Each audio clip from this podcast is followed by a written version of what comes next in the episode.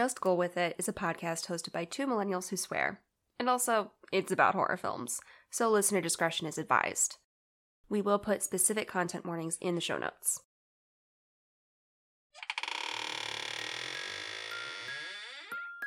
Boo!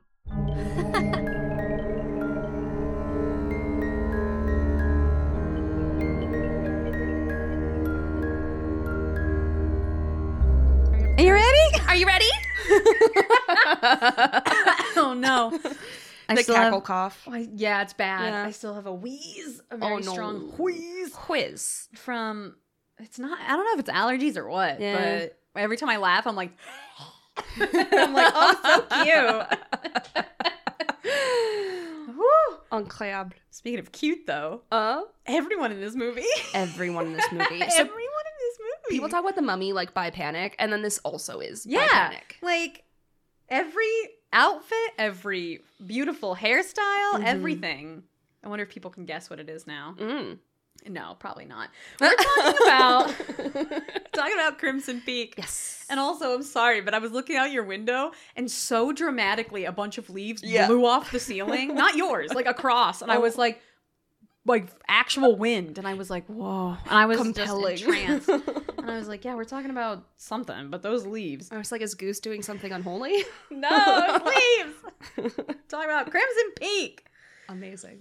Let's take a peek at these notes. Hey. I'm sorry. Never apologize. Better than that. No, none of us are. I was just telling Kate about this, and it made me really sad. Not sad, but like, I was doing my notes, and I was like, oh, I'll put some fun facts about like how it was made. There was like nothing. It was like filmed in Canada. And then oh my god. They wrote about how like Guillermo del Toro wrote the script and stuff, and originally was gonna do it, and then got delayed because he did a bunch of other movies. And I was like, okay, yeah.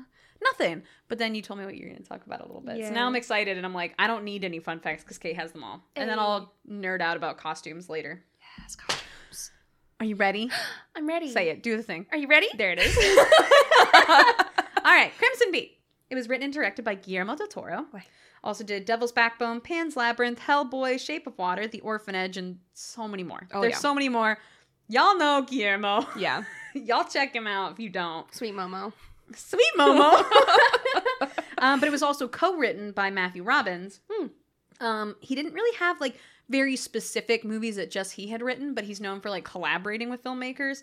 So collaborated with a lot of filmmakers on Jaws, Close Encounters of the Third Kind, Mimic, this movie, a few others. So, and then hold on, I have to look at this person because they weren't credited, but they should have been.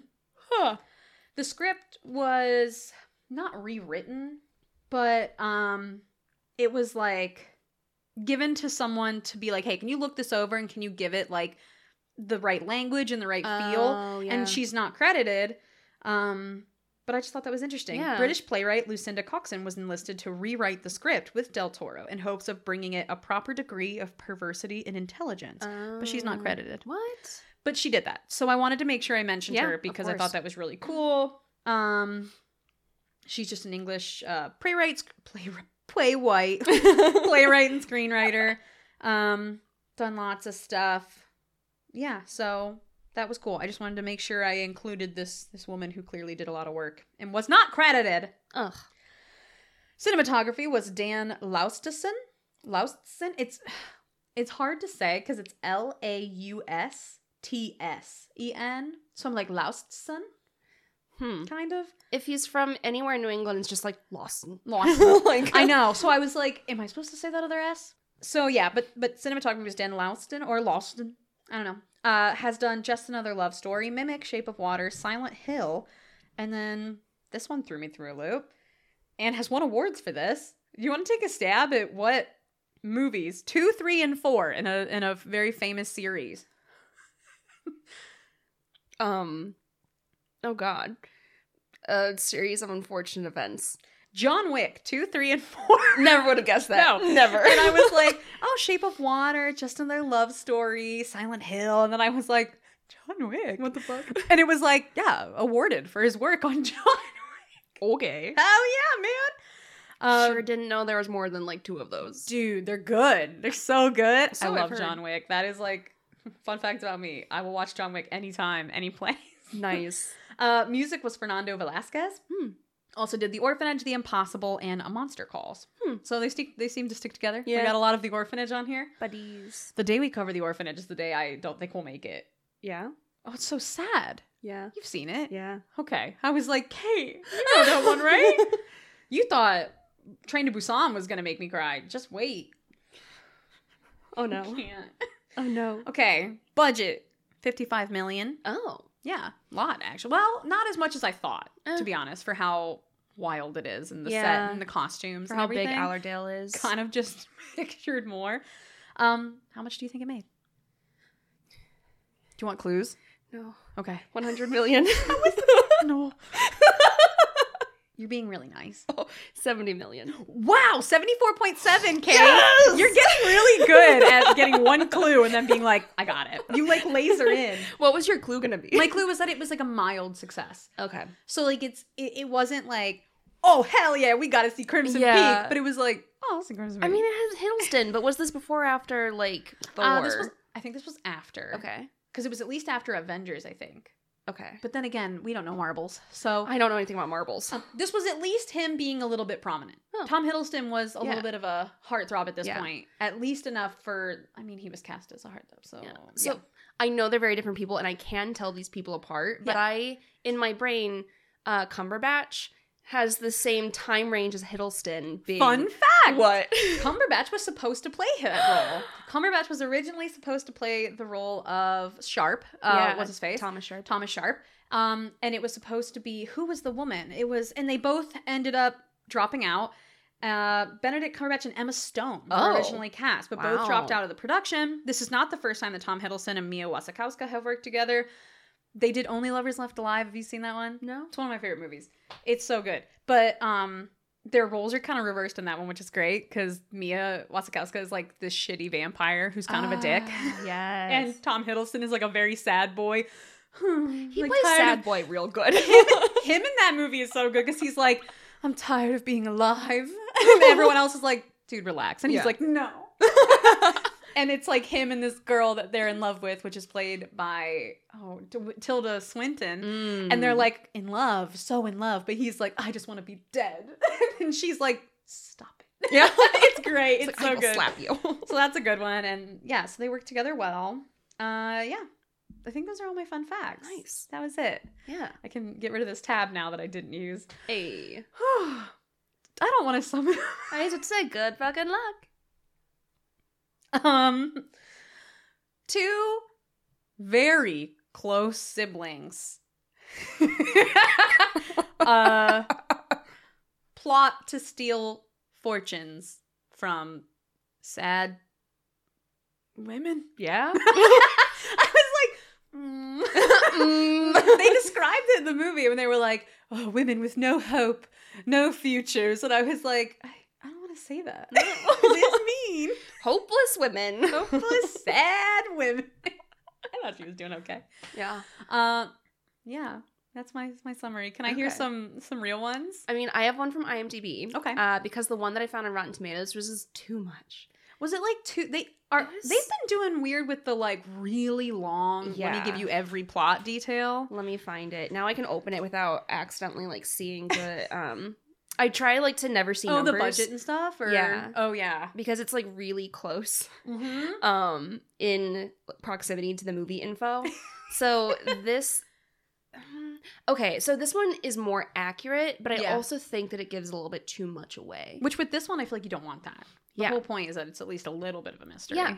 Okay, so this is Rotten Tomatoes. Okay. After marrying the charming and seductive Sir Thomas Sharp, young Edith finds herself swept away to his remote Gothic mansion in the English hills. Also living there is Lady Lucille, Thomas's alluring sister and protector of her family's dark secrets. Able to communicate with the dead, Edith tries to decipher the mystery behind the ghostly visions that haunt her new home. As she comes closer to the truth, Edith may learn that true monsters are made of flesh and blood. I like that they described him as alluring, or the sister's alluring, and I'm like, to unfortunately everyone, even her brother. We'll get there. We sure will. I have a really funny note about it. I bet. Oh my god. IMDb. Yeah. I think this is, like, IMDb, I think, has a lot of, like, user-submitted ones, and I just, like, look at the most upvoted. Right. So this is in the aftermath of a family tragedy, an aspiring author is torn between her love for her childhood friend and the temptation of a mysterious outsider. Oh. Trying to escape the ghosts of her past, she is swept away to a house that breathes, bleeds, and remembers. That is good. It's good. I just don't think she's torn between the love for her childhood friend. Because she's like, Alan, whatever. Pretty much. They have like their little flirty moments, kind of. But it's never like, I wish I could be with you, but I've been swept away. No, it's not like this like yearning for both people. No. He's like a stable person that like cares for her, that does like, you know, do the thing and like help save her and stuff or help her get out. But she's not like torn between it. At no point was she like, I wish I had stayed with you. She's just like, oops. No. And it's not like, I wish I could leave with this beautiful man, but I love my childhood friend. No, you care about him, but that wasn't the thing standing in your way. It was never like stopped her. Your grief over your father's death, like that was kind of... She was never really torn, but okay. No. Sure. But the end is beautiful. But just like... I know. Yeah. But just like they tell her in the movie, I had to have a love story. And you're like, okay. Sure. Okay. Sure. The ghost is a metaphor. The ghost is a metaphor. She was like, please, someone understand. Yeah. I kind of know what you're going to talk about. I'm not going to guess because it's not fair since you did have to tell me in case I talked about it. I was like so afraid because like usually I'm like, it overlaps some, but I'm like. I did more research into it than I usually do. Yeah. And I had like gone and like actually pulled up some articles and I was reading it and then I went, I should stop because I was like, I don't know why. I just had this feeling in my bones that I was like, I don't know. I feel like I shouldn't. So I just stopped. I just didn't look anything up and I didn't write anything down. And I'm glad I didn't. Perfection. This works out really well for me. I'm glad. Yeah. I'm lucky for you. I don't retain information ever. Hey. So it's all new. So as we've covered before, I never notice lighting in films unless it's really fucking obvious. I can pick up on basically one color if it's a repeated motif surrounding objects or items, but lighting itself just rolls right off my brain. This film gives us a healthy helping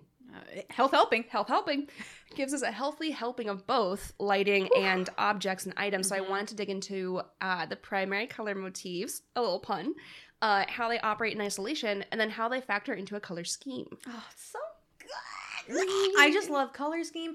I was doing so much research. So much research into like red and green specifically and why it's used. And I was like, it's so cool. So fucking cool.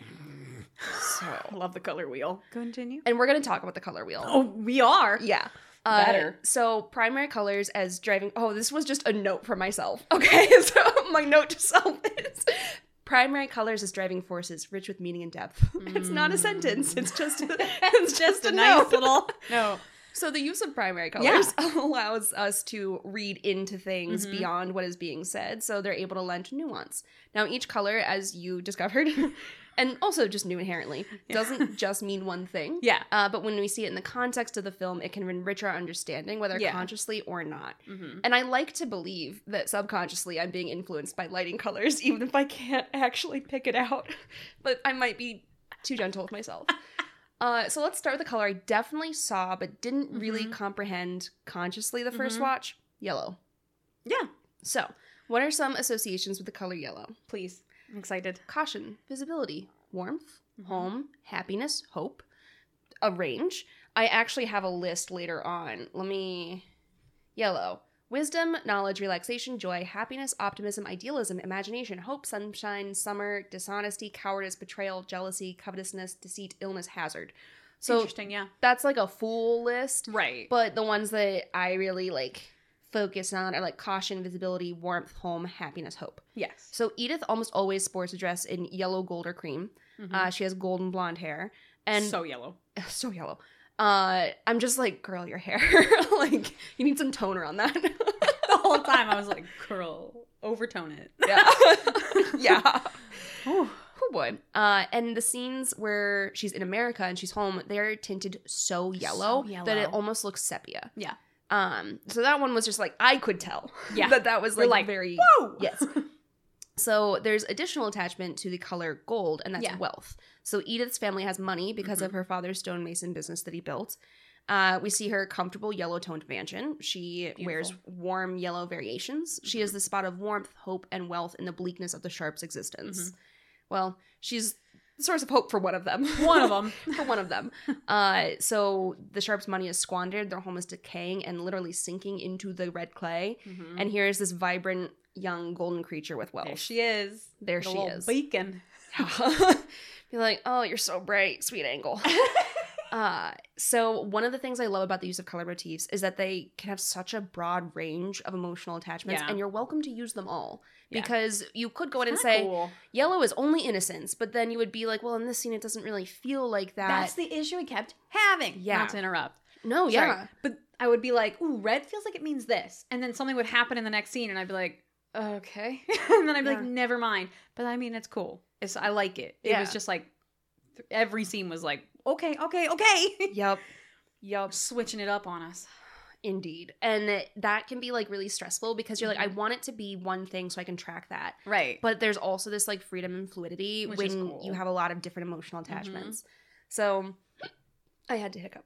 So by saying that her place is a home of physical safety, we can also see when she's wearing yellow at Allerdale that she's highly visible as a target for violence because the vibrancy of her dresses. Yeah, the contrast between all the lights and then her. Yeah. Even when she's not wearing clothes, it's her hair. And the vibrancy of her dresses could make us feel uneasy because we associate the color with caution and early warning. So yellow light telling you the light will be red soon. So it's this like warmth and home, but out of that context, when it's among the bleakness, it's like, girl, you're not meant to be here. Right. And you are in danger. And it's a warning. So that's like the same dress worn in a different context. And not only that, but yellow also itself is so complementary to red and green. So it's like, it just fits well. Like, I don't know. It just looks nice. Then there was another. Okay, so the pen she uses later to defend herself against Lucille, yellow. It's a gold pen. And it's not just the presence of color, but the absence or mutation of it. So as she becomes more sick, there's this introduction of a sickly green color. So one of her dresses has like yellow primarily, but then it has like green kind of floral, and it looks kind of sickly in the light. And then in some places you see like, it feels to me like it's her yellow presence and the Sharp's blue presence merging into this green that's fighting for power. So...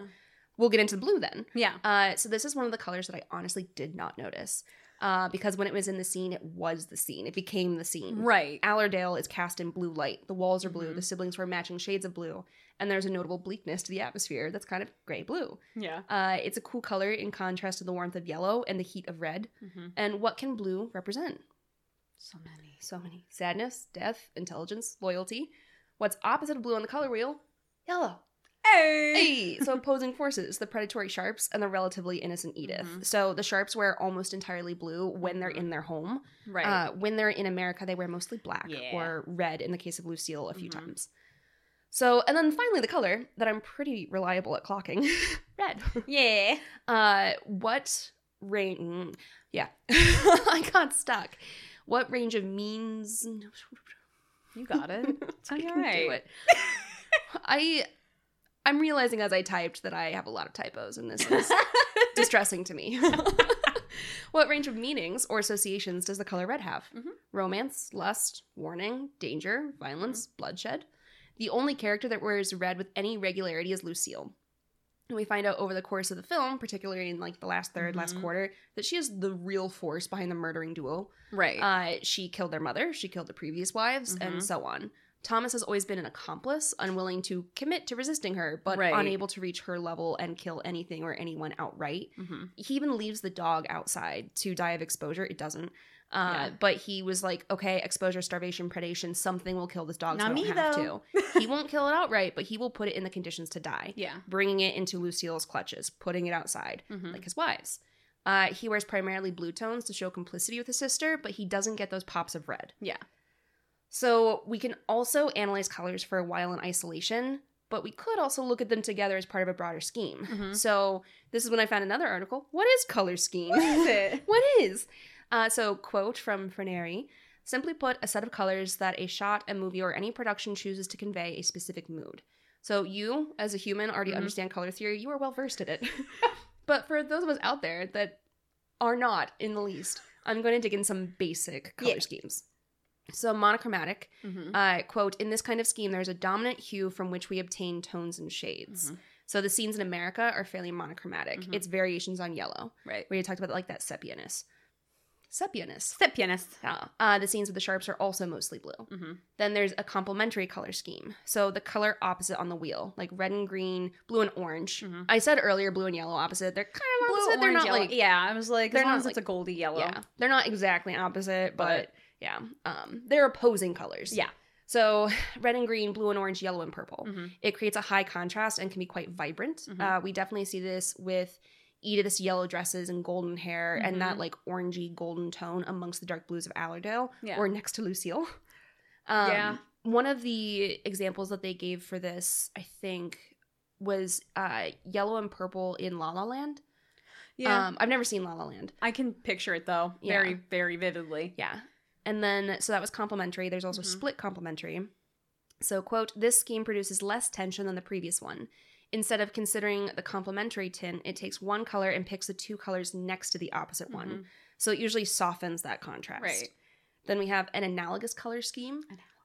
Analogous. One of my least favorite words to say whenever I'm teaching, because I'm like, analogous. The kids are like, what? And I'm like, I don't know. Not as perilous as organism, but right up there. Oh, it's up there. It's up there.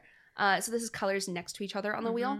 So, quote, unlike the complementary color scheme, this one creates neither tension nor contrast. It can contain a tint that makes the composition appear relaxing.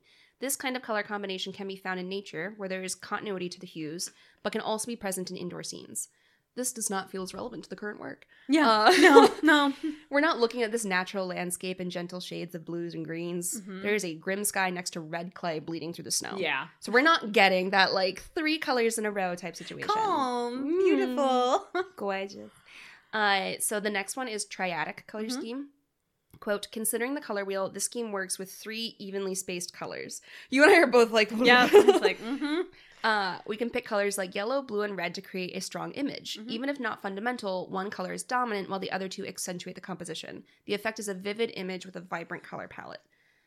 So of note, this is when they're all used like in one frame or one shot, and we don't often get that in Crimson Peak. We usually have like an opposing force, but I don't think we get red, blue, and yellow vibrantly in one shot. I don't notice the blue as much. For me, it was so heavy on greens and reds. Yeah.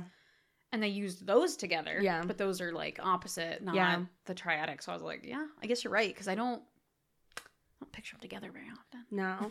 And again, blue was not something that I ever clocked watching this. I mean, it was like every now and then I remember being like, oh, that was a nice blue. But I don't remember being like clocking it hard enough to see the significance within the mansion. In my head, it was just the green. Yeah. Because I didn't see a lot of green in America. Yeah. Yeah. Obviously, because it was so yellow. So yellow. There's no room for green here. A little bit of green in red. But we'll get to that. Yeah.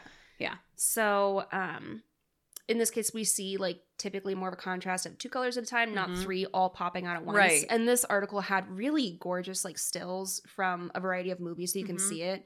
And this one was like three guys like leaning on a car, and they all had different like primary color shirts. Yeah. And it was like, okay.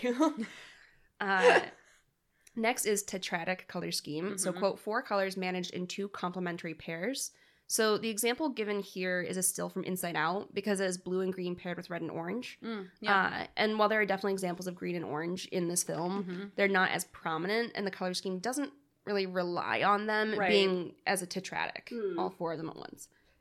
And then discordant color scheme, second to last, penultimate. So, quote, if the term might suggest a set of colors that shouldn't be used together, here the meaning is different and more profound. Discordant colors consist of one or more tints appearing in a particular sequence of the movie as a new color scheme but never used before. So we saw this pretty clearly in Sixth Sense, where there are sudden pops of red. So it's a scheme that's introduced and it's out of place as it's introduced. So like the red handle, the red balloon, other red items that I should remember and certainly don't. But so many. It was like any time there was like undeadness happening nearby, it was there was that pop of red, which was so out of place. Yeah. So that's the discordant. And then finally, transitional color schemes. So the example given here is the color palette across the Harry Potter films, mostly looking at the first two against like the fourth and fifth. Yeah. The first two are vibrant and bright. Once you get to the third, it gets darker, more blue tones, just darker overall. Those movies get real blue. Yeah, they do. Almost Twilight level. Almost. Yeah.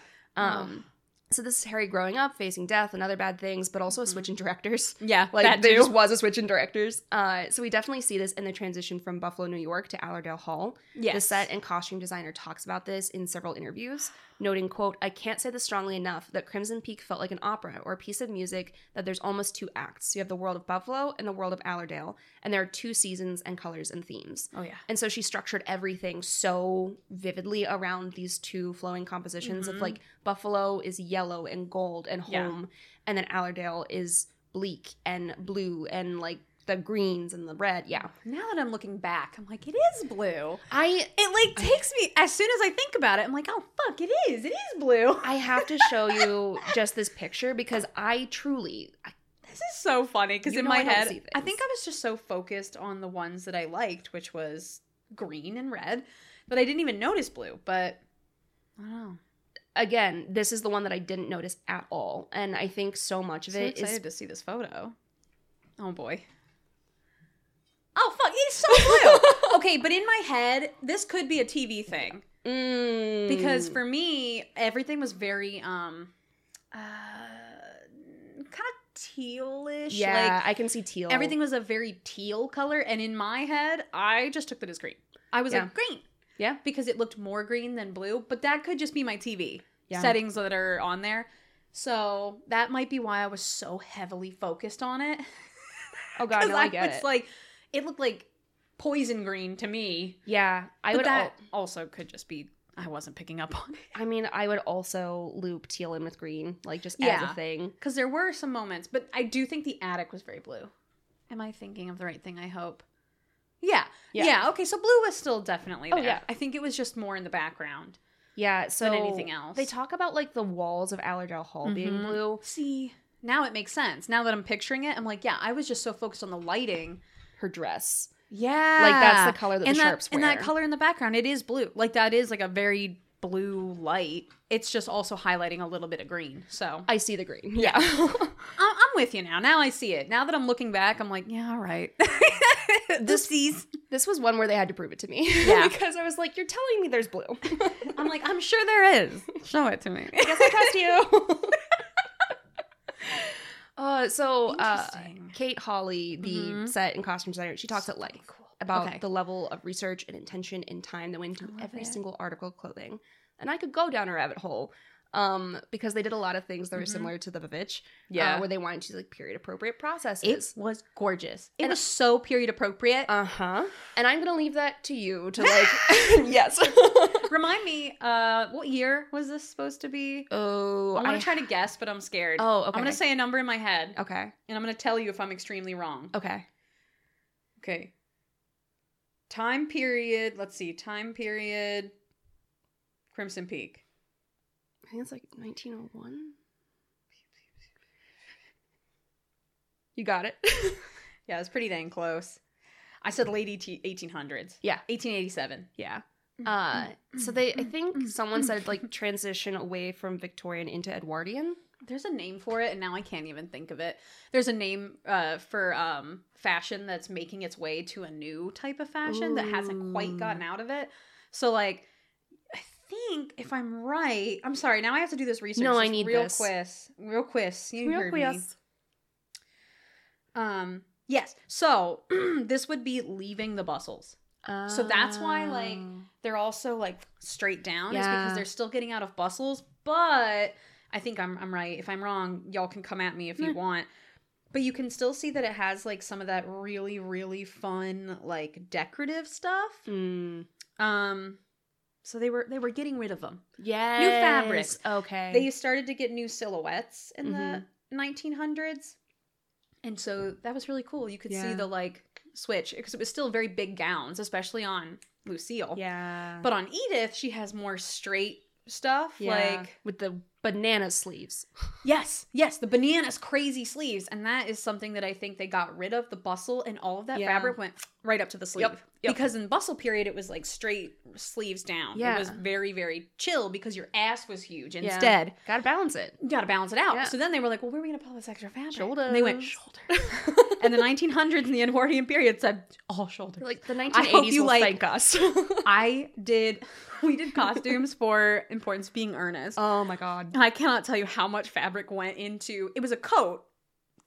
Went to here because they had a dress on, obviously, and so the dress only had to be a bodice piece for here, and the sleeves were massive. You could barely hang it up because you were like, Jesus Christ. Oh my God.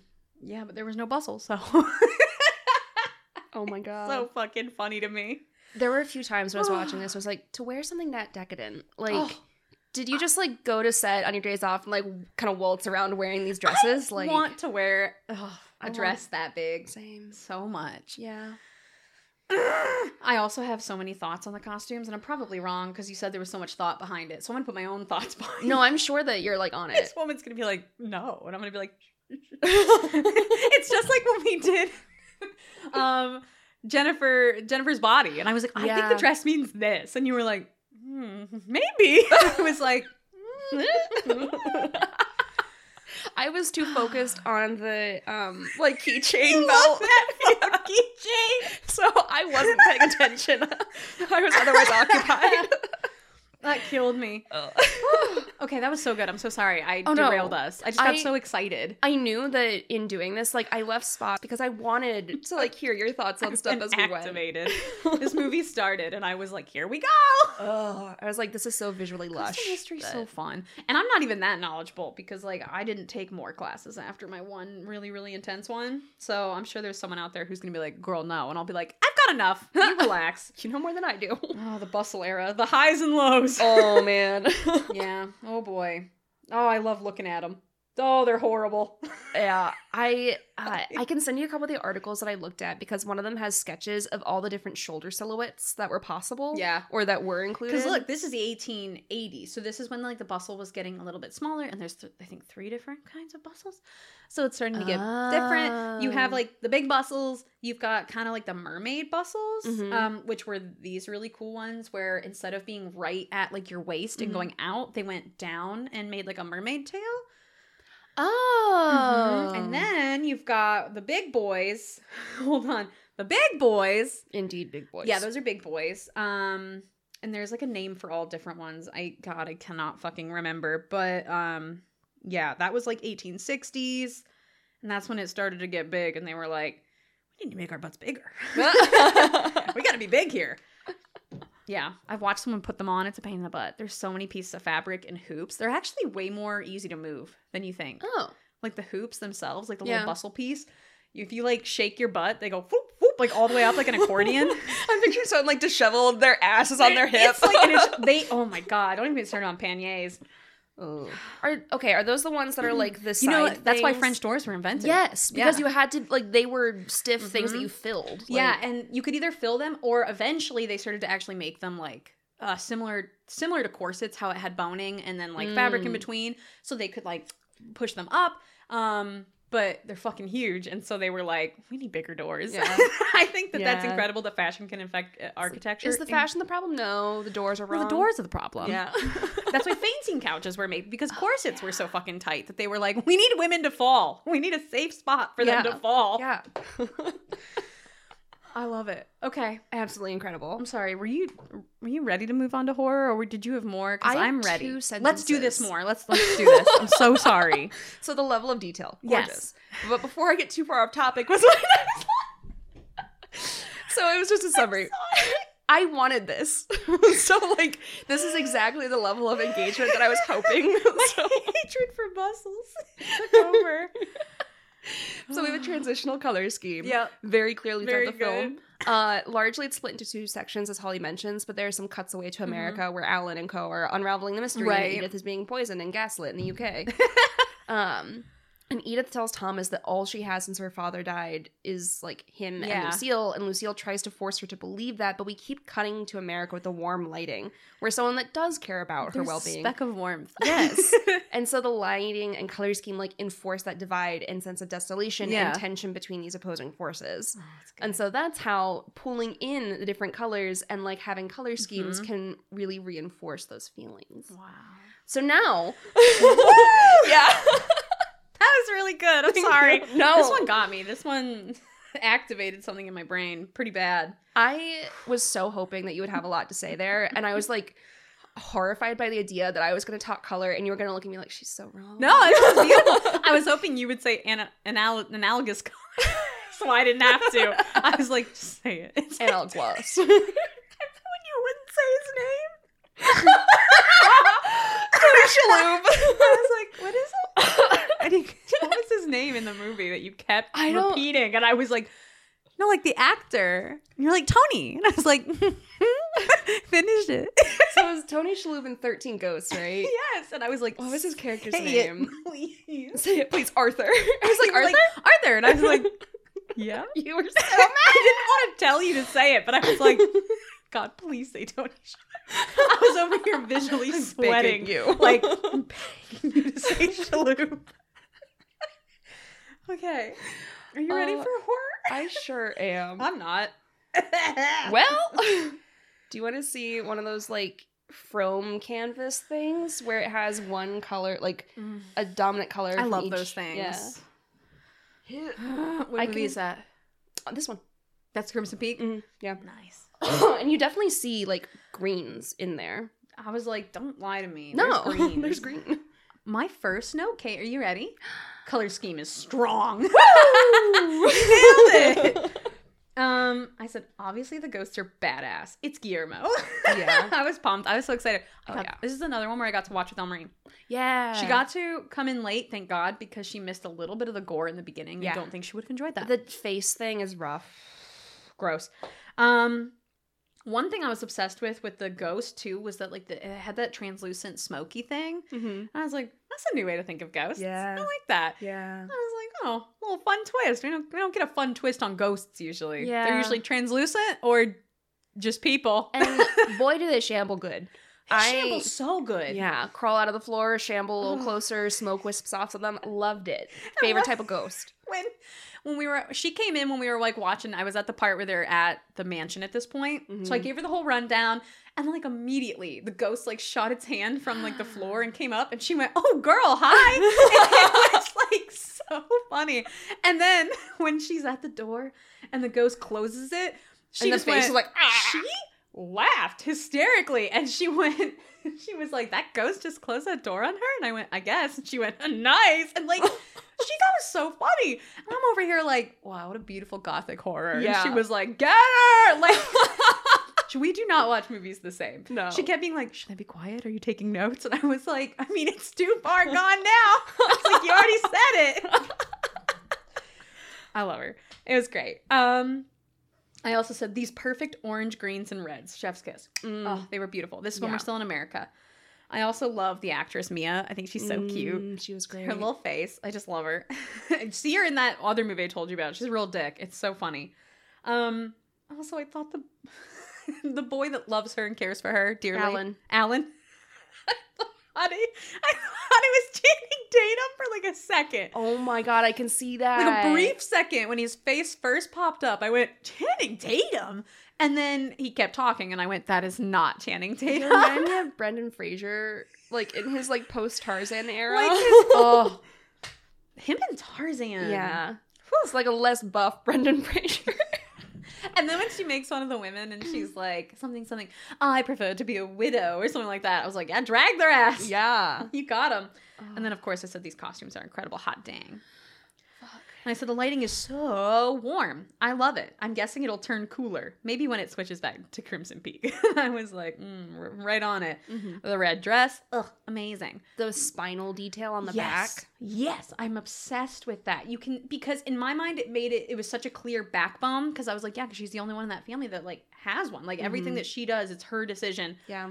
And he is very much like, we'll do whatever you say, sister. And like, she's got the backbone in the family. I thought that was so good. One of the things that the costume designer said was that it was hard. Like, she wanted Lucille to be angular, but Jessica Chastain is, like, so soft curvy. Yeah. And, like, petite curvy that she was, like, so we had to put, like, that angle into the dress of, like, the bones on the back. I was like, okay. I love that so much. I like how I could not remember her name, the blonde. in the movie, the main. Oh, Edith. I just kept reading main girl. And I was like, girl, learn a name. Yeah. Edith is the only one in a basic dress. And this is at the dance when they get to the little party that she wasn't going to go to. I said she's in a basic dress. Beautiful, but very plain in a way that shows that she has nothing to hide. She's just herself. Yeah. She's a cool, calming presence. She has those little bits of pearl, the cream color. And all the other girls are wearing like bright colors and they have all these like big see-through fabrics is like, because I think in the whole thing, they're not really doing things for themselves. They're doing things to be married or to like make their family proud, whatever, where she was like, this is just me. Like there's no sleeve. She didn't have that clear fabric till of course she gets to like Crimson Peak. And then she's like, oh no. So I don't know. I think that was, she seemed very sure of herself in her outfits. Yeah. Because they were very structured, whereas the other girls had that fabric that could be moved, like that clear taffeta. I just threw out a fabric without knowing anything. It's not crinoline. What is the word I'm trying to think of now? And I can't. I mean, there's tulle. Tulle. A lot of it was probably tulle because that has like, it can like stand up a little bit. Yeah. Tulle is brutal on your legs when it's unfinished. It hurts. It hurts. It was something like that. It's not tulle, but it was something. Chiffon, maybe? Maybe chiffon. Point is, it was very bendy, very movable, where she didn't have anything like that. So I was like, oh yeah, she's very sure of herself. She's like, blah, blah, blah, blah. She, blah, blah, masculine. She's very masculine compared to the others. Like, only in the way that she dressed. Like, she had very structured bodice and, like, a tie almost, I think, when she's going, especially to, like, write stories. And I'm like, it's a man's world. I see. Yeah. I see you. Every time she put on her glasses, I was like, get it. I know. Yes. I was like, you go, girl. Like, I liked her whole attitude. She was very much herself. Yeah. And I think she loses that when she goes to the mansion because, obviously, like, her dad has died. She doesn't know really who she is anymore. Like she says, you're all I have to him. So she's become like living her life for herself to living her life for the Sharps. Yeah. And I think it's so interesting to watch her like kind of lose herself, especially with the costumes. I'm like, ooh, that's nice. Yeah. Beautiful. I said they don't hide evil at all with the Sharp. I was like, yep. He's just like, sup, I'm a bad guy. Yo. But then of course later we find out, oh, your sister sucks. I think we knew she was probably the evil one. At least to some degree. I don't know how well they hit it, but at the end I was like, oh yeah, you are the murdering type. Yeah. I was like, sure. And then I said, they're going to murder this poor dad, aren't they? And then I said, oh, are they? Because they didn't kill him in the office. Yeah. So I forgot everything about this movie. Because the last time we watched it, we had a lot of wine. Oh, yeah. So I was like, I don't remember much. That was after we'd finished editing, I think. Yeah. So it was just, it was when we did our little photo shoot with Angie. Yes. For her like birthday or her adoption or something. Oh, and so we were like, drinking so much wine and watching Crimson Peak, and I was like, I don't remember. I have wine. You want some? Woo! I also have wine at home. I'm so excited. Nice. And then I said, it's 3 in the afternoon. No, shut up! Don't tell them. It could be any time. I am the one saying, you want wine, dude? I love me some wine. If it's white wine, it is. You got white wine. Yeah. You got white wine. The way I said it was like a mom. I'll have a sip if you have some white. You know I can't drink red. I really love red wine so much. Whenever I get wine, I'm like, well, I need to have some in case Nikki wants it because, like, the red gives her migraines. You're so sweet to me. Oh, ASMR. Pour it more if you like more. I didn't want you to feel perfect. Thank you. Yeah. Oh. It's a white one. I love white wine so much, and I don't buy it ever because I don't know, we don't drink that much at home, and Elmarie doesn't, I don't think she loves it that much. Yeah. But last night in the store I was like, I'm buying white wine. Cheers to Crimson Peak. Guys, the notes.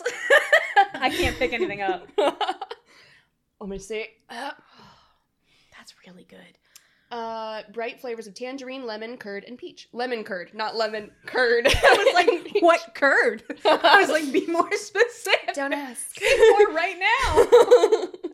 Keep your curd to yourself, okay? Don't leave me hanging on the curd.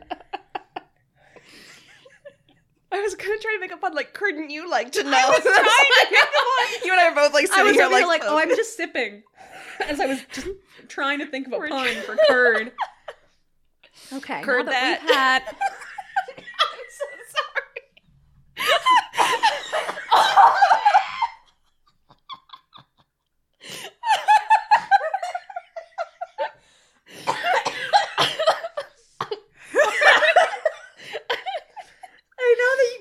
probably don't think it's as funny as I do. But it was her going, I heard that. Oh my God. I heard that. It's so good. Okay. This is either all going in the outtakes or all going in, and we're dealing with There's only one way around it. I don't know yet. Okay.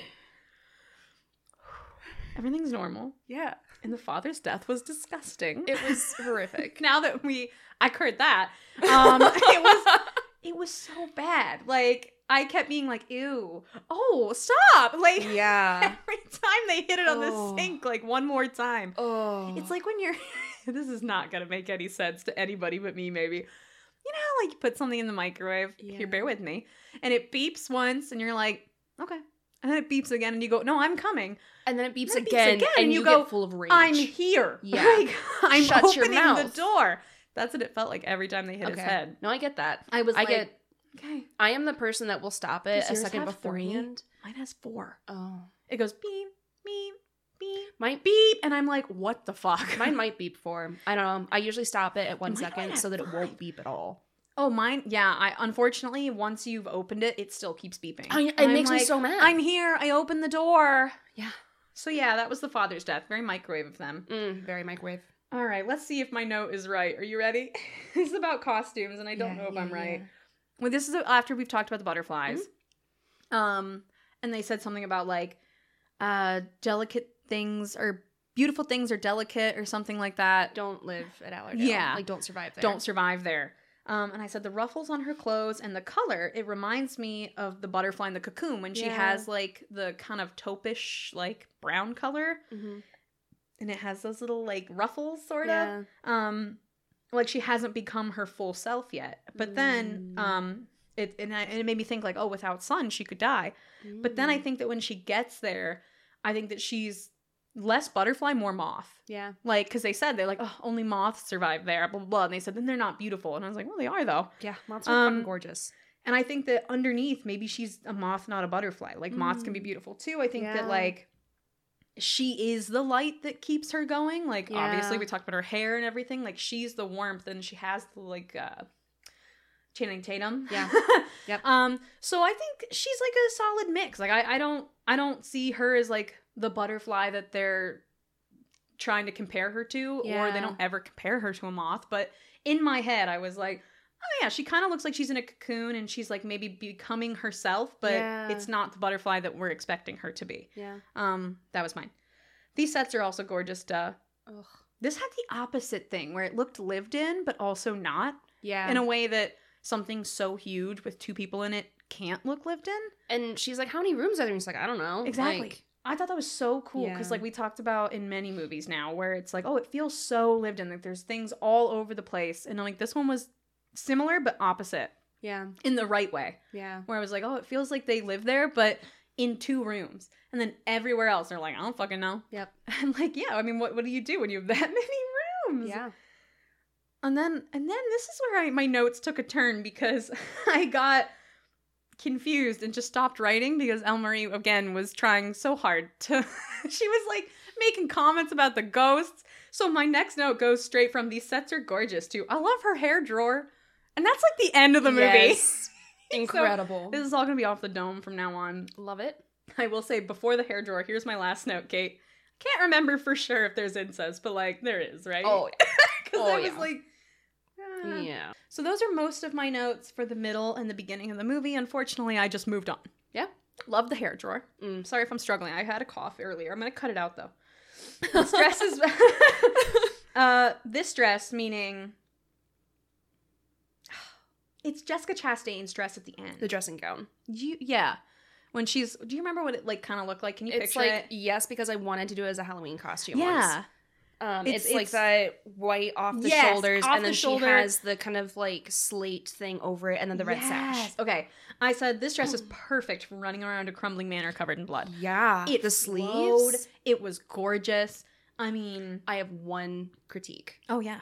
To be realistic, she should have tripped at least once on the stairs. Oh, my God. She was running around, and I was like, no.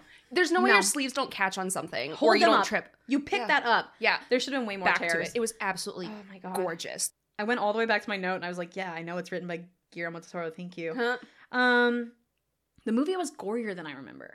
Yes. I forgot how grisly the dad's death was. Yeah. And then Thomas's. Ooh. His was so slow that it grossed me out, but the dad's one was so brutal that it hurt me more. I was like, ew. And his was more realistic. Yeah. And also to me, like, I don't know. So I feel like people have different, like, things that ick them out. Mm-hmm. And, like, for me, like, don't stab an eye. Mm-hmm. And then... Or even near an eye. Oh, like, no, near an eye. But for me, the caving in of the skull is so much more horrific than having, like, a flesh wound on your face or, like, pulling a knife out of your cheek. Like, to me, the caving in of the skull, like, that is more horrific for me personally. I find the, like, bashing so mean. Obviously, all murder is mean. I get it. But, like, there's something about just the continued thing that grosses me out so bad. I thought that one was so much worse. Yeah. And I don't know why. Like, the other... Stabbing an eye is gross, but...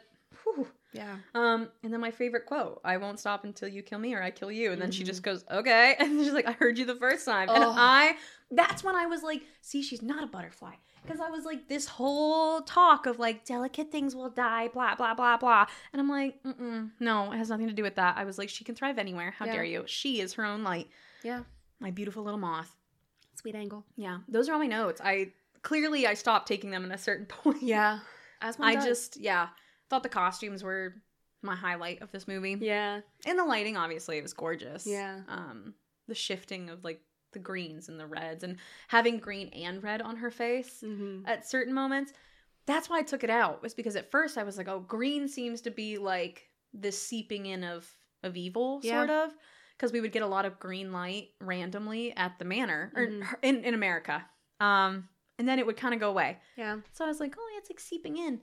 And the ghosts were red. Yeah. So I was like, oh, so it's like supposed to mislead us. Like evil usually is associated with red. Yeah. But then we have these ghosts that are not evil. They're trying to help. But then I was like, the house itself is kind of evil in a way. It's on these, you know, the clay, whatever. And it's sinking into the clay. So I was like, oh, maybe I'm wrong. Fuck. I can't wait to hear what you think because... I was so thrown off by that. And then green would be good moments. And I'd be like, well, fuck. Like, yeah. So no. Green can be like growth and life, but it can also be like decay. Yeah. And I read like, a few things about it. Yeah. And there was some like, she was just so prominently like yellow, gold, like these tones. And then the sharps had like the blues to greens. Mm-hmm. And to me, a lot of the green moments were the clashing of those. Yeah. And that makes sense. So it was like them coming together. And I think that maybe that's why we have so much red too, is it's like, I don't know. It's red, like. Red, man. Yeah, I don't know. This movie is just very beautiful to look at. Oh, God, yeah. Whether you like the plot or not. Oh, yeah. Because that's what people didn't like about it. Yeah, most people think the plot's lacking. I thought it was just so fun to look at that I was like, I don't really give a shit. Yeah. Bad plot or not. Yeah. To me, the plot isn't anything, like, super special. Mm-mm. But I love the movie, like, the visuals so much that makes up for it for me. Yeah, and it's so... Elmarie described it in such a good way where she was like, the movie ended and she went, that's kind of cheesy. And I was about to defend it. And then she went, but like it fits. Like she was like, everything about that movie is so dramatic that if you weren't kind of cheesy, I feel like it just wouldn't be enough. Yeah. And she's like, you need that to push it and be like, yeah, like everything's over the top. Why wouldn't the acting be a little bit too? Something. Like, oh, fair. One of the things I read, so she's a writer and she's told like, okay, your ghost story needs a romance, whatever. She also, there's that moment where Lucille is burning her manuscript and said, you thought you were a writer. And, I didn't see this, but someone said that, like, it's almost like you're seeing the burnt pages of the manuscript. So everything is so lush and vivid and dramatic because it's her storytelling of the event. Yeah. So it's the way that she recounts it. So everything is over the top because she's, like, narrating. Because it's like a story. It's a good story to read. Yeah. And if a story was... you know, not a little over the top. Yeah. It wouldn't be that fun. So yeah, I was like, makes sense. Yeah. There was one thing that I kept seeing and it I watched a lot of Hanna-Barbera and Warner Brothers cartoons as a kid. Yeah. The zoom in of it zooms in. What's it called? Which one? Say describe it to me again so I can like it's like visualize it. The edges zoom in blackness from the outside and so it like makes a hole where oh my god oh like a pinpoint kind of, because like it'll be like a face or like the butterfly or something, and everything will go away and slowly zoom in on that. Yeah, where it's like the edge of the screen becomes black, and so all that you have of the image is the circle, but it is a circle that essentially like shrinks. Yeah. In my head, it's something to do with like a pinpoint, because it's like a pinhole zoom, but I don't know if that's what it's called. I just called it a circle zoom. I don't know. Probably. Because it wasn't even like zooming in, it was just erasing, you know, like it was covering. Mm-hmm. But they used it a lot, and I was like, this is a stylistic choice, and I fucking love it. Yeah, that seems like it could be, and I loved it too. It was a very cool way to like show us things. Like it felt like a PowerPoint transition from old Microsoft PowerPoint. Yes. Oh my god, it did. Okay, now my heart can like now you can rest. Free. Yeah, because you may rest. Like, I found what it compares to. Okay. They also had this like storybook picture fade of Buffalo. Like, the drawing of Buffalo fades to like the image of Buffalo. Yeah. Man. And I loved that. Yeah, pinhole photography. Sorry, I'm still looking it up. Yeah, no, please. That's right. Yeah, something similar to that. Yeah. Love and adoration for Jim Beaver. She's so good. This is something, like, I think I told you before, like, I used to not be able to watch movies where someone lies or gets in trouble. Right. Yes. Because it was too emotionally stressful. Yeah. When she turns down his gift because she, like, he gives her a pen and says, right tool for the job. And it's this thing of him recognizing, like, my daughter's a writer. This is something she wants. I'm going to support her. I'm going to gift her something. And she says, actually, I found out that my handwriting is too feminine. I need to use your typewriter. And of course, like, he lets her use his typewriter. Right. But, like, she sets the pen to the side and he, like, looks at it. And I was so upset. Because he was so proud of the gift. And, like I'm still heartbroken over it. I really liked the dad a lot. Yeah. I was like... and then this is when Thomas compliments her writing. Yeah. And it's like, oh, the weight of our hearts complimenting her writing. Same girly. I just do that when we're good. Same girly. And then when... knowing what we know about, like, white privilege and male privilege and all of that. Yeah. So she correctly points out, like, okay, like... that sort of wealth in a baronet is, like, parasitic. It's, like, wealth extracted from other people. And so you go into it, like, and, like, her father built it up by his bootstraps. And so it's, like, really ham-fisted American dream bootstraps mythology. Yeah. But he says, in America, we bank on effort, not privilege. And I was like, okay, white man. Like, he said that, and I went, okay. Sure. I was like, where, man? Yeah. That's my scariest moment. I'm not going to... go in there, but then when her ghost mother just doesn't respect privacy, just like barrels, she's like, who's there? And she's like, ah! It's like she shut the door. That means don't come in, and she just goes in. Fucking funny. The butterfly death moment. So like when they're like underneath the tree, it's still in America. Is that not your scariest moment? You hate them. I almost texted you and said ant warning, and then I went, we've already seen it. I looked away for the ants. Like I have a note, like better believe I'm not looking at the screen right now. But before we see the ants, and it is a thing that I will not speak on. Lucille rubs the butterfly wings against Edith's face. I was like, this could have been so sapphic. Like, it could have been, except Edith goes and like pulls away, like, girl. Yeah. And then, like, you know, the thing, like, nothing, whatever. And she's like, oh, what do the moths eat? Butterflies, I'm afraid. Yeah. So I was just like, oh, okay. Like, ooh. The characterization of the Sharps, especially in America, was just so clear and striking to me. Mm-hmm. Even if we don't understand everything that's happening, they are consistent characters in their buildup. So, like, Lucille obviously has her, like, little meltdown. But when they're in America, like, she is just always watching him. Oh, yeah. And then that moment when the father is confronting them and... he says, like, you seem to have, like, the head on the shoulders. Like, you're the one with, like, sense. And so he gives it to Lucille. Because in that moment, she is the one that's running things and does have a lot of control in the situation. It's funny, like, in hindsight. Yeah. But he hands her the evidence that he's gathered. Mm-hmm. And after Lucille reads it, she only looks at Thomas. She never looks anywhere else but Thomas in that moment. She just stares at him, waiting for him to, like, read and understand. Mm-hmm. And it's just so clear that all that exists is each other. Yeah. And her, like, orbit around him. But then also the, like, look what you fucking did, dude. Like, you fucked this up, little brother. So there was so many layers to that where it was, like, her dependence on him. But also, like, you chose her. Ugh. You did this. So anyway, it was just very, like, striking that you see Jim Beaver, I think his name's Clark, I don't know. Yeah. You see the father talking to Thomas, but in the background, Lucille is just staring, unblinking, she's unwaveringly. Creepy. Oh, yeah. She's so good in this.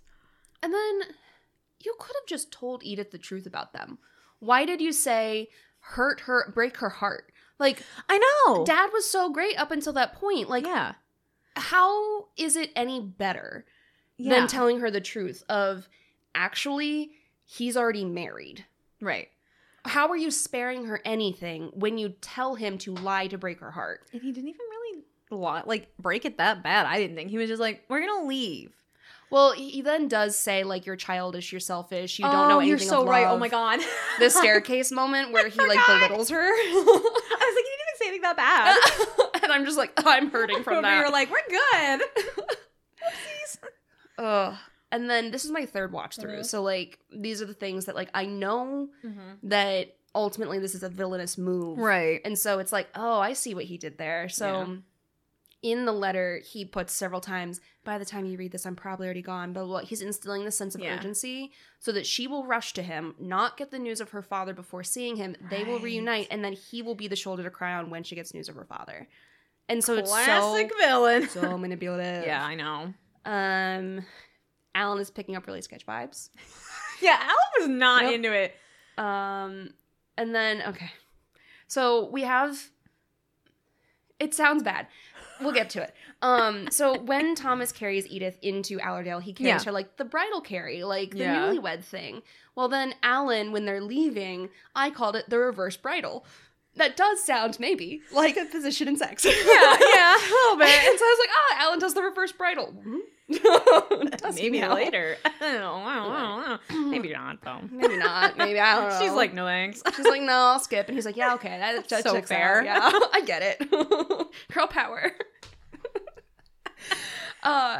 So anyway, like the way he carries her over the threshold. Yeah. And then she's like, oh, this fucking sucks. But she's still trying to make the best of it. There's someone I follow on Instagram that I was going to look up before we got here, and then I didn't because I'm a goober. But they do sketches of horror homes, and they put them in little bell jars. Oh, and they have one of Allerdale, and it's so beautiful. Cool. My next note, death, decay, and a ghost. And then green as an imposing of their will upon her. Her warmth cannot erase or overshadow their cruelty and violence. Now that's proper shambling. I love a shamble. Yeah. And then, so there's this division between the ghosts, and the ghosts each have a color that kind of means something about them. Okay. We'll get to it in tropes, but in this case, it was a red ghost. Yeah. And the ball rolls in eventually, and I was like, dude, if my dog was where I'd been murdered, I'd want to facilitate fetch too. So, like, this is totally understandable ghost behavior. And then Lucille with her ring of keys. I call her Landlady Lucille. The keys are killing me when she's just like, where do you want to go? Jingle, jingle, jingle. And I was like, Lucille, you can't sneak up on anyone with those fucking keys. Nope. God. And then this is a cutback to America. Mm-hmm. And snow is so often like a blue or gray affair. And it's so goddamn yellow in America because everything has that yellow tint that is so strong. America. Everything's yellow. That's why they call people yellow bellies. Because we're just yellow there. I actually don't know what that means. Now I'm worried. Is that a bad thing? What does that mean? I don't know anymore. Let's look up yellow. Yeah. Because there's a yellow-bellied sapsucker. But also a lot of bird names are very racist. That's why I'm like, let's educate ourselves right now. There's a movement, bird names for birds. And they're actually... derogatory. Oh, no. Informal. A cowardly person. Oh, well, yeah. Does it have racist origins? That's what we want to know. Yellow bellies. Racist? Question mark? I always thought, what are you? Yellow with some sort of racist. Turns out it comes from birds with literal yellow bellies, such as the yellow-bellied sapsucker. Hey. Not racist slang. Woo! I will say there is racist slang in bird names, which is something that they are now doing away with. They are finally removing the names of like colonizers from certain bird names. Yeah. This was a fun little educating moment. Thanks. Yeah. I'm glad I said yellow bellies and then tried to look it up. Glad we figured something out. Oh, okay. I learned things. Yeah. I was trying to say things and some things, and I said stings. Beautiful. Kind of like a sword, like sing, sing. Yep. Another day, another drug tea. When she's trying to commune with the ghost, she like puts her hand, she's like, grab my hand, and a ghost shadow just sashays through the like background and then rips her to the ground. They're like, okay. Whoop-boom. Whoop-boom. So then there's this moment where she's talking about her characters, and he's like, oh, what's going to happen? She's like, I don't know. The characters will, like, tell me where, whatever. Yeah. And so that's kind of, like, a thing among writers. It's There's not just two ways of looking at it, but some people will be like, oh, I'm, like, a character-driven writer, or I'm, like, a plot-driven writer. Right. And so for people that are, like, very plot-driven, they often don't, like, feel like their characters take the story away from them. Right. But other people are like, oh, you know, I was planning to do this, but then my character did this. They're like, but wait, you wrote her. It's like, yeah, but... Yeah. So sometimes, like, it just... Writers are different. Yeah. Like, they have different perspectives. But she's talking about that, and she's a character-driven writer, so she's saying, like, oh, you know, I don't know what my character plans to do. Like, I'm just going to kind of wait and see. Yeah. And it reminds him of free will. Huh. Oh. What? Yeah, wild. The inn is very yellow, so home away from Allerdale. Yeah. So this is their sex scene, and he, like, feasts on her thigh, but then it was, like, very much the move of a man who's like, I give great head, but he doesn't find his way down there for long, and he comes right back up. Literally, we were watching it. My girlfriend goes, oh, come on. Yeah. He didn't commit. And I was like, yeah, he did not commit. No. I was like, do it. Yeah. Coward. It felt like a bait and switch. You don't bite the thigh like that and then come right back up. Put his little head in and then was like, all right, let's do this. Uh-huh. And I was like, No. Don't do it. Wasn't having it. So when they get back, Lucille is unwell. She slams a pot of food, which is burnt eggs. It was eggs? Scrambled eggs. We were trying to figure it out. I'm pretty sure it's eggs. She just raw dogs those eggs with her fingies. Like, she just, like... They're, like, steaming hot. It was literally just taken off the stove. Like, Edith moves it over because it was burning, and then she slams it. The eggs go everywhere, and she's grabbing them with her bare hands. You need a free clip. Get you a freak that raw dog's eggs. Raw dog some eggs. Get you a freak like that. Oh, God. Oh, it's rough. Yeah. And then my note is mail fraud, because Edith opens the mail of someone else. I was like, felony. Yeah.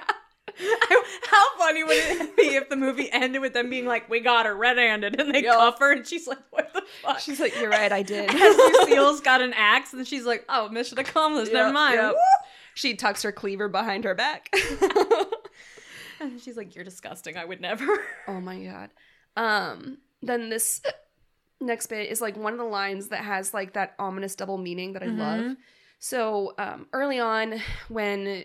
Edith goes to the party and she wasn't expected. She's like, I'm so sorry. I understand if you don't have a place for me. Yeah. She's like, everyone has their place, my dear. I'll make sure you find yours. That's like such a like, oh, moment. Yeah. Well, Lucille has another similar one. And she like, so while she's feeding her porridge and just the most like god awful scraping of the spoon against the china. Like, pick it up. I know. I was like, oh, it hurt. I know. But she talks about like, I tended mother in this bed. Like I did this. And then she's like, you will leave this bed soon enough. And it's like, because you're going to die. Yeah. Yeah. And then Thomas drops a, my wife. And then, okay, so this is when she walks in on Thomas and Lucille being intimate. Incestuous. Yep, incestuous. And Lucille is unleashed. Everything up until this point, she has had mostly composure, except for her egg moment. Right. I mean, who doesn't have an egg moment? We all have an egg moment. But she's also wearing white, and so they're both wearing white, like innocence, and so it's kind of ironic. Yeah. I say that with a question mark always, because you know me. Is it ironic? I don't know. I hope so. Like, going, is it? And then the Alan Bridle thing. My dude, you are a doctor. You know better than to take the plug out of a wound. He gets stabbed in the armpit, and he stares at the knife, and he has a choice. I know. And he pulls the knife out. I'd have been like, that stays there. I would have put my arm down and been like, okay. This is part of me now. And, I mean, Thomas, he's just a silly inventor. He might not know, but, like, he does the same thing. And it's like, that's what's keeping some of the blood in. Come on. Like, Thomas gets a pass. But you, my man? You? Ugh, okay. And then if this was realistic, she'd trip at least once on the stairs. At least once. And then briefly, they're in the kitchen fighting. And I was like, oh, the kitchen is domestic battleground. Like it's, and then they're just like, no, we're going to like fight in the mines. We're going to fight on the surface. Like all that stuff. Lucille and her clever name. Clever? No. I was like, yes, maybe. Lucille and her cleaver name a more iconic duo. But I don't know if it's iconic such, like, it's more inseparable. Yeah. Where she will not give up her cleaver. Yeah. Like and part of her. Lucille fucking hisses at Edith. I know, it was my favorite moment. I was like, little hiss is a treat? Okay. Just like twice. She's like, come at me. And Lucille's like, fucking no. She's like, weird. Oh, not Lucille. Edith. Edith's like, why would I come over there? You're literally hissing. You're literally hissing. And so then they're in, like, the snow, and the only color is her golden hair and the blood clay leaching up through the snow. It's incredible. Gorgeous. Because even Lucille's in white and just has that dark hair. Whew. Yeah. And then my only two remaining notes are, I heard you the first time. And it's just, like, delivered so, like, delicately and just, like. I heard you the first time. She's so sweet. Yeah. And then ghosts are real as bookends. That's good. So those are my notes. I'm obsessed with Ghost Thomas, though. He's so dramatic. He's like, and I am dead now. Sad boy. He was so sad boy. I'm obsessed, though, with her being like, look, he's there to help me. And then she turns around and he's like, do you see what you've done? Do you see my wispy blood? And she's like, not the wisp blood. I'm like, yeah, you did that. Those are good notes. You had some really good, thoughtful notes. Mine were, I think we each had some and then it got derailed, but that's okay. It happens. We didn't talk enough about the hair drawer. What's with the hair? Tokens. She hates them, though. It's so funny to me because she hates anybody close to Thomas. And but she's won. Like, oh, yeah. She's like, these are the wives that aren't fucking my brother. And I'm fucking my brother. And like, I'm fucking my brother. That's my brother. Sorry, I went and like my brain went in a lot of different directions. But like hair is often like, connected to like femininity and like beauty and stuff, and so she's taking something of theirs and calling it her own. She and Edith is the only one of the wives that actually had sex with Thomas. Yeah, and so all the others, she's like, "Oh, you and your feminine wiles couldn't have my brother."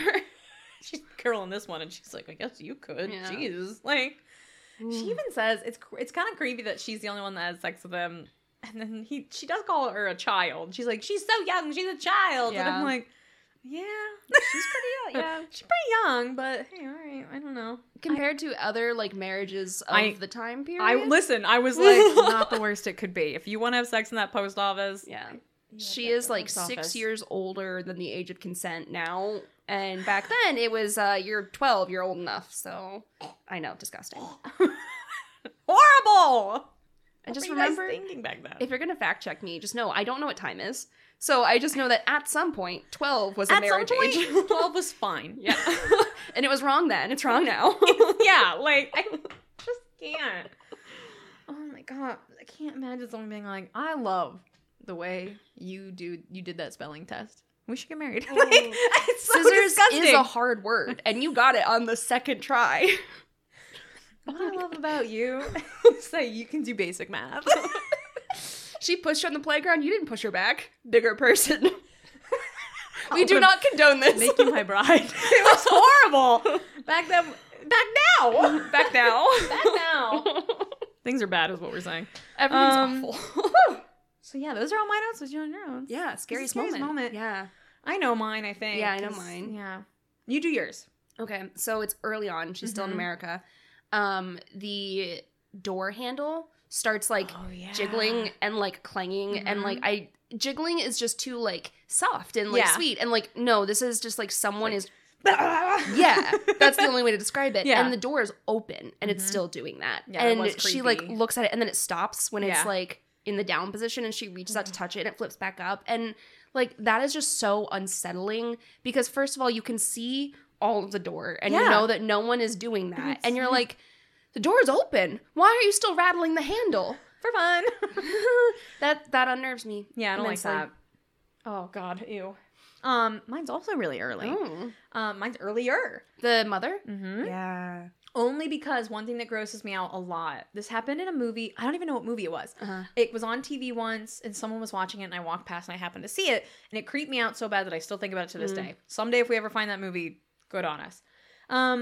But it's when she comes up to her and she's talking and she has her hand like on her face and it's those long fingers, but it's just like someone putting their hand on your face, but not quite right creeps me out because it wasn't on her cheek. It was like across her face almost with those creepy long fingers.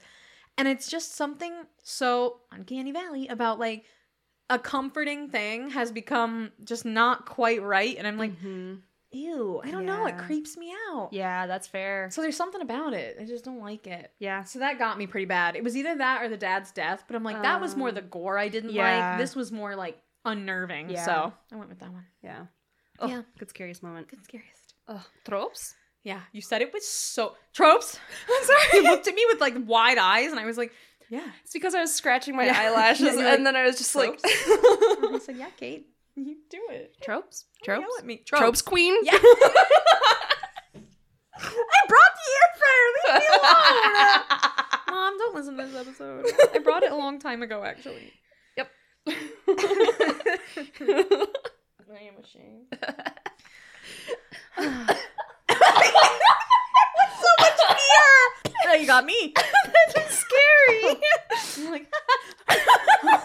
You know when it starts and you're just like, oh no. And you're like, this is happening. I'm laughing in, but I need to cough out. That was me earlier. I was like, I feel like I was not gonna make it. Or you were like dying and I was like, so anyway. So funny. I was like, and you were like, okay, and so in the movie, and I was like, I was just not gonna make it. And you just kept going.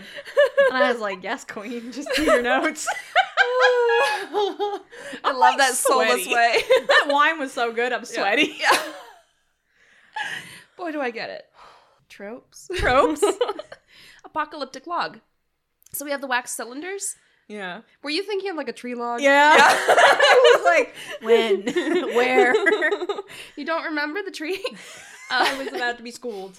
Well, so one, I think it was Pamela. Mm-hmm. She was the wax cylinder girly. She records things on it, and you get some, like, weird haunting nursery rhyme, but you also get, like, her being like, oh, I just bought this cool thing, like, say something. He's like, what do you want me to say? She's like, say you love me, and then, like, and then instead he goes, something fell in a well. Yep. I was like, okay, not quite what I asked for, but sure. Not exactly, okay. It's like when you tell Siri to look up something. She's like, did you want haunting nursery rhyme from the 1800s? I guess, thanks, sure. Siri, you weird freak. Don't answer me right now. Don't do it. Don't even think about it. I'm gonna be so upset if she does. Yeah. Okay. And then it ends up being like, she's like, don't drink the tea, it's in the tea, or like the tea, and she's like, they're killing me. I have to stop, they're coming. Mm-hmm. And so like it really is that log of like right up. That until was good. I liked that a lot. Yeah. Arc symbol, so like butterflies and moths. Yeah. And interestingly, the dog is a papillon, and papillon is butterfly in French. A little papillon? Papillon? As soon as I saw that dog, I was like, look at that papillon. Oh. I was like, look at that dog. It's called a papillon because the ears are so, like, big that it's supposed to be like butterfly wings. Oh, that's cute. At least that's my memory of it. Cute little weird dog. Learning with dogs. Cute little weird dog, like yeah. Arc words, beware of Crimson Peak. That was good. I liked that moment. The big damn kiss. So this is, like, a build-up where it's like, finally they kiss. Mm-hmm. And this is, like, less of a build-up because... It's only been built up for like 20 minutes. Yeah, you're like, and there it is. Okay, yeah. Okay. Okay, so this one I take issue with, but it's big screwed up family. And I'm like, screwed up, but not big enough, unfortunately. It's a very typical family size. Yeah, I was like... Yeah. Daughter, son, mother, father. Little. Of them are, that's, you know, it's actually smaller than average. It's a pretty chill, yeah, so it's not big, but it is quite screwed up. Bittersweet ending. Mm-hmm. The Bluebeard. Because Bluebeard, the like... mythology or the story, Bluebeard's wives was like he would take a wife and then he would kill her and then he would take a new wife and like he kept all of his wives. Yeah. So and we also have the game because that's what it reminded me of, and I was like, I want to play that game. Yeah, we should play that soon. We should. I'd like to. Yes. There's a really cool. This is for everyone that isn't Nikki. Yeah, because Nikki knows. Bluebeard's bride, or it might be Bluebeard's brides, but everyone plays as like a different aspect of the current bride. And they have to kind of, like, steer as one, like, which direction it goes. Cool. And the game master, the Nikki, controls, like, what every room has and, like, builds the room on a, like, dime based on the key description. Like, we describe a key and then Nikki just, like, fills this. It's beautiful.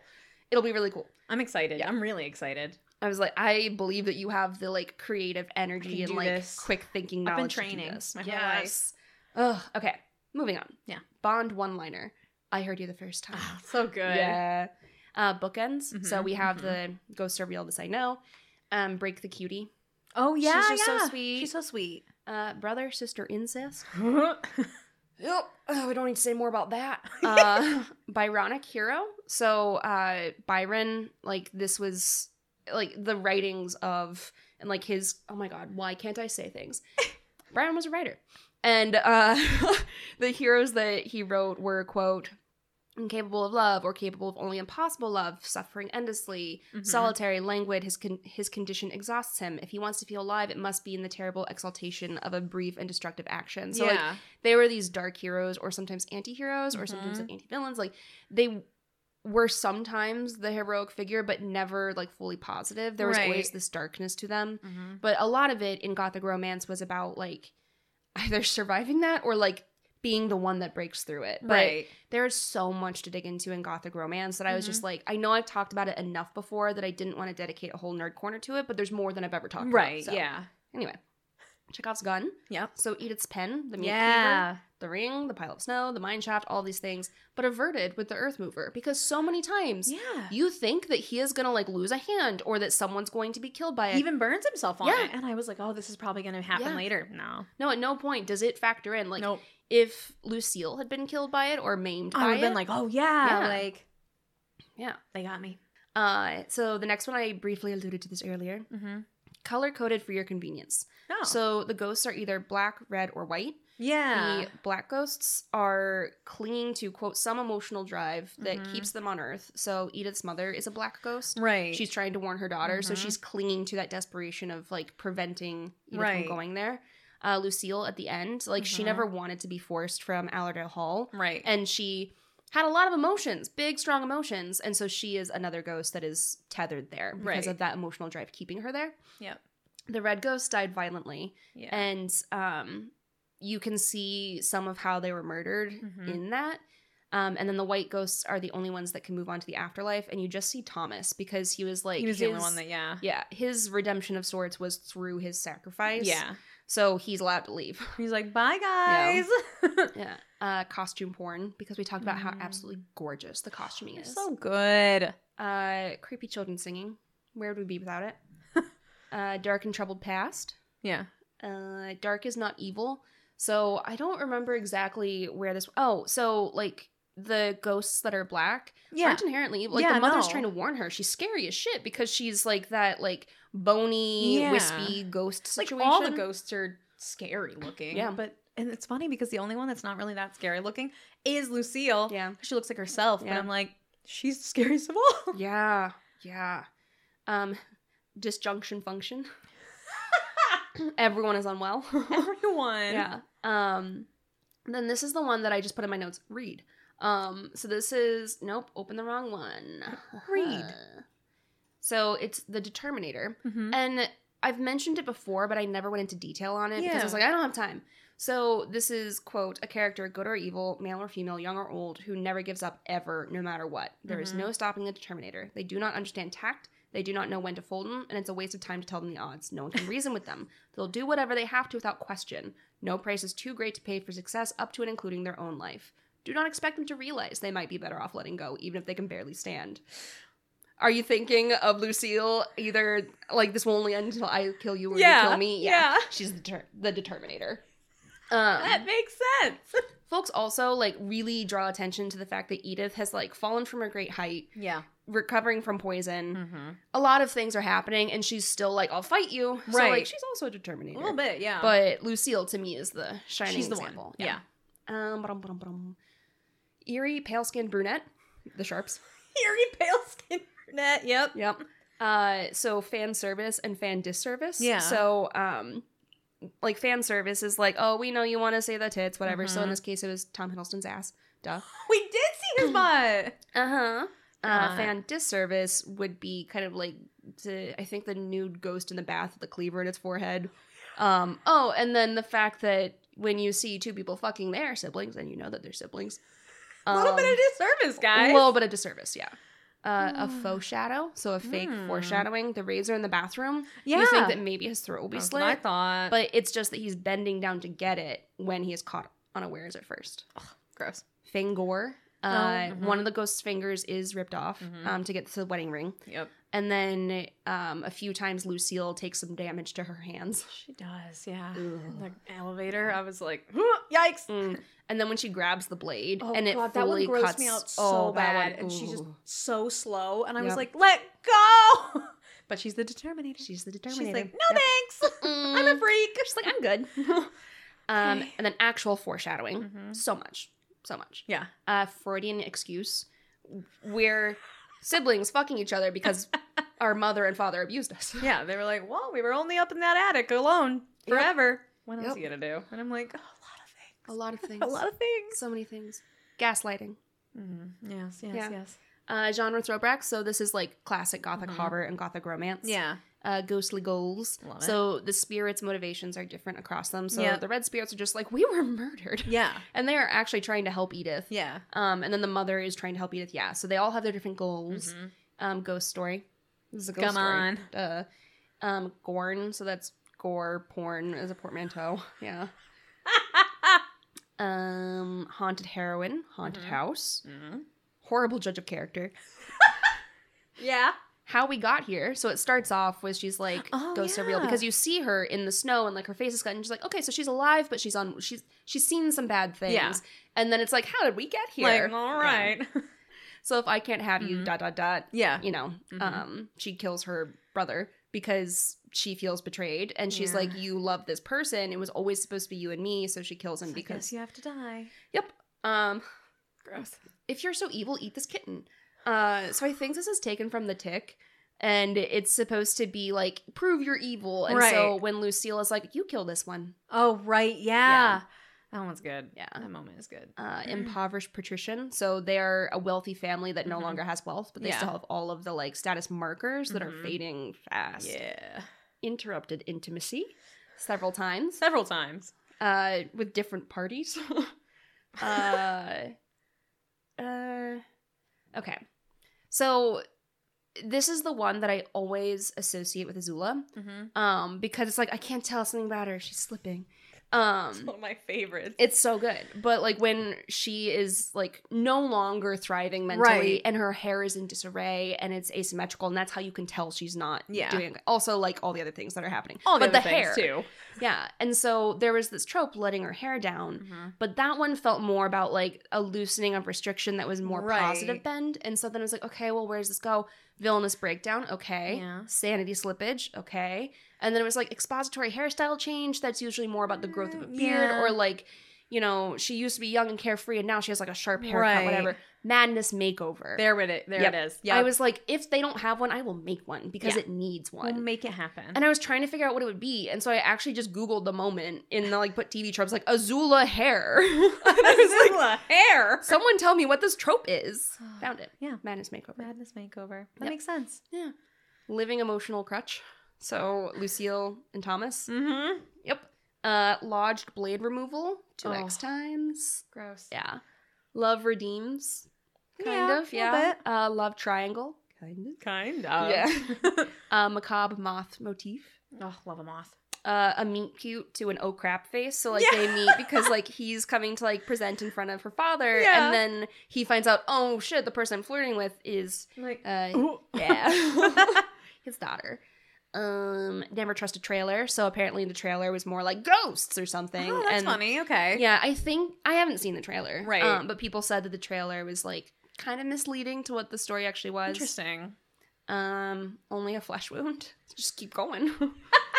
Otherworldly communication failure. So like they're trying to help her, and she's like, I'm scared. But yeah, I mean they were pretty scary looking. So if I saw it too, I'd be like, what? Like you just trying to scare me or? The pen is mightier. Stabs Lucille in the fucking pen. Poison chalice switcheroo. So once Lucille realizes that Edith knows that the tea is poison, she also puts poison in the porridge, which is another reason to not eat porridge. I was so surprised that she just ate that porridge. And I've been like, well, you poisoned the tea's right there. Porridge probably poisoned. Yeah. But she's just like, yum, yum. And she's like, it tastes bad, but it always does. Yeah, like. Yeah. I don't know where that gurgle came from. Sorry. Shovel strike. I am cutting out a lot as we go because I had so many tropes. Symbolic blood. So the clay leaching up to the ground and the clay in the walls. Like when he steps on that board and it comes up, I was like, ew. Gross. Title drop. Wham line and wham shot. So there are several of those, but the one that folks really like look at is when she finds them together, And then she's like, I should have known you're not really siblings. She's like, oh, that's sweet. We are. Yeah. And then villainous incest. Ew. Umbrella of togetherness. So during her father's funeral, she and Thomas are sharing an umbrella indicating they're engaged. Yeah, the ring. So those are the tropes that I'm sharing today. Woo, those are good. I loved, what was the one that made me laugh really hard? Honestly, a lot of them. But that was good stuff. Horrible judge of character? Maybe that was it. Got me. I also like the meet cute one. Yeah. Eerie, pale-skinned brunette. One, because I was like, yeah.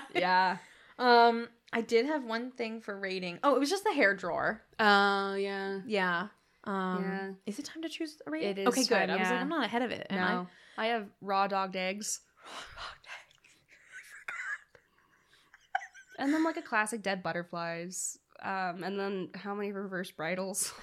Reverse bridals is really good. It's between reverse bridals and raw dogged eggs. I wasn't. Raw dogged eggs is pretty fun. I love that you went raw dogged eggs and or butterflies. It's like as if we were gonna move on from that to butterflies and just be like, yeah, butterflies. Just want to put it all on the table. That one would stick out so drastically because it would be the most normal thing we've ever chosen. Yeah. It would be like if we did Candyman and we were like, pieces of candy. And we were like, no. What did we choose for that? Face bees or something? Let me see. I'm so curious. I have a spreadsheet right here. If I kept up with it at that point. Scrunches. See? I knew it. There's no way that we chose bees or something. Yeah. And then after that was alien, fog juices. So. See? Okay, what are you thinking between the two? Raw dogged eggs or what was the other one? Reverse bridal? Reverse bridals. I'm leaning slightly towards the eggs. I think so too. Because it was so visually arresting in that moment. Yeah. No one wants those eggs now. They were already burnt. Like, girl, squeeze them. Don't squeeze them. Please don't squeeze my eggs. I know mine. I'm pretty sure I know mine. Yeah. Okay. Ready? Yes. Okay. Yeah. Do you want to go first? You can go first. Okay. I gave it 4. Yeah, I might give it that too. 4 raw dogged eggs. Yeah. Because too many to raw dog. It's too many. I like this movie a lot. It's so fun. It's gorgeous, obviously. I think that a lot of it is because it's so pretty. Yeah. But I'm like, oh, I love it. But then you watch it and you're like, yeah, it's fine. It's good. Like, it's a good story. A lot of it you see coming, obviously, from like a mile away. It's hard not to. Mm-hmm. So like, you know. Not the best story in the world, but it's so beautiful. Yeah. Everyone's white. Oh yeah. It's a very white film. Yeah. But I love it. I do like it. I not 5 necessarily. It's not enough to be a 5, only because I think that I'm more into the costumes and the set and the lights than anything else. The storyline, Right. Yeah. I was like, yeah. But I think that's cool. I think they did Ghost in an interesting way. Yeah. So that's nice. It's like a very unique take on ghosts. I feel like ghosts usually are just like a person. Yeah. Or like a see-through person, you know? Yeah. Like those are like the two you kind of get. Yeah. And if it's not that, they're like, it's a demon. Whereas this, it's a ghost. Even though it's bright red and crawling on the ground. So yeah, that's my reason. I agree. I think that your like number is very fair. So I originally had 4.5, but now I think 4 raw dogged eggs is the way to go. Yeah, that's 8 raw dogged eggs. So that's a lot of raw dogged eggs. Okay. Yeah, but no, because it's a truly gorgeous movie. Mm-hmm. Like the camera, like the weird zoom situation, like the costuming, the set design, like the acting, like it's so visually stunning to experience. Mm-hmm. I think the plot really falls flat. Yeah, and I'm not mad. No, I watch this and I enjoy it, but I can't say that it's like a perfect movie. It's one of those ones that you watch with someone and you go, see how pretty it is? Yeah. But I'm never going to recommend it and go, it is so scary or like it's so cool. It's just so pretty. It's like, also... Sorry, I cut across you. No, you're okay. It's also not one of the ones that like changes your thinking of the world where there's some where it's like I really had to think about like what it means to like, I don't know, like be in community with people or like how we understand like horror or like how like I'm thinking of all these movies that like actually radically kind of changed things or give you something to like really be like, wow, I didn't think of that. And like Train to Busan, we like look at like I'm going to cry.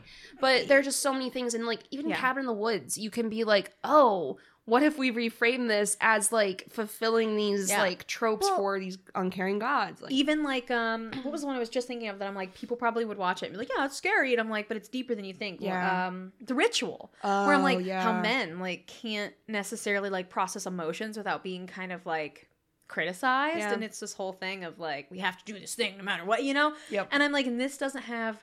that, and it's not, it doesn't have to. No. I was like, no, it doesn't have to have that. Yeah. We've watched a few movies where I'm like, that's a popcorn movie. Yeah. Like, I would say the last one, what did we watch? The Witch. The Witch was great. That's amazing. Insidious, I would consider that like a popcorn movie. Good time. Yeah. Looks neat. Popcorn movie. Yeah. So it's like, I'm enjoy watching this. No, certainly not mad. It's just like, it doesn't change the way I view things. I don't like sit thinking about like the story for a while. I would never stop and think about the story, but I will stop and think about the costumes and how it looks all the time. Ugh, I have to send you nothing wrong with that. An article that had like a museum exhibit of the dresses. Oh, I would go to that in a heartbeat. Same. So yeah gorgeous film, fun to watch. Yeah, a total of 8 raw dogged eggs. Yeah, that's not bad. Yeah, so that wraps up our discussion of Crimson Peak. Yeah. If you enjoyed your time with us, we would really appreciate it if you'd rate and review on Apple Podcasts or wherever you listen. Wherever. Yeah. Word of mouth too. Oh yeah, absolutely. Yeah. We love reading what you have to say. It's really nice. You can follow us on Instagram at Just Ghoul With It, and every week we'll post the movie for the week, some no context quotes, which I'm doing now, so I know that too. And you can check out our extended show notes on our website, justghoulwithitpod.com. Going to be updating that soon, but right now I'd say about the first half are there. You could even take a look at our Patreon at patreon.com/justghoulwithit. What did we play last? We played Blackout Club. We streamed the whole time. God. Yeah, the Blackout Club was great. We streamed and it was totally fine. You could see it the whole time. And our patrons didn't have to literally call us to be like, are you guys going to play the game? It was only 10 minutes out of a 2-hour stream. So it was fine. Yeah. We loved it. But we do actually like keep up to date with our patrons. Do, yeah. We love them so much. It's so great. They chose this one. Oh my God, duh. Okay, so we let Chaos reign. We have them choose numbers, and we have our own movie list, and we just choose the, like use the numbers, and then we let them vote, and this won by a landslide. Yeah, and it was great. Yeah. Excellent choice. It was crazy following The Witch up with this one. Both extremely visually gorgeous. Yeah. And I think both crazy detail. Huh? Same year too, I think, 2015. Oh, I thought you meant the way they take place, and I went, okay, no. It's like, I know you said you don't know, but I think so. Yeah, similar at least. Yeah, really close. Really close. Yeah. Okay. So, thank you, patrons. Thanks, patrons. It's fun. And we would like to thank them by name. Yes. They are Kim, Kelly, Nihar, Rachel, Kelsey, Sula, Tim, Beth, Katie, Morgan, Brady, Kenny, Janice, Brian, Jess, Ada, Dalton, Andrew, and Olivia. Woohoo! They're the best. You guys are the best. We had a blast. The intro and outro music was created by Anthony Rocazella. The cover art is by our very own Nikki last name. One of our patrons. One of our patrons didn't know my last name, and we were like, you know, we say it on the podcast every single episode, right? Like every episode. The look of shock on your face when I just said like, that. What? And then I remembered. So that one's for you. You know who you are. What's my last name? Type it right now in the Discord. What is it? When you hear this, in like 2 weeks, we're going to get a message from like, what the fuck? It's going to be like, why did you do this? And I'm like, you know who you are. You know what you did. You know what you did. And now I'm not going to say it. I'm not going to say my last name. That's it. I'm ending it. I forgot how to hit.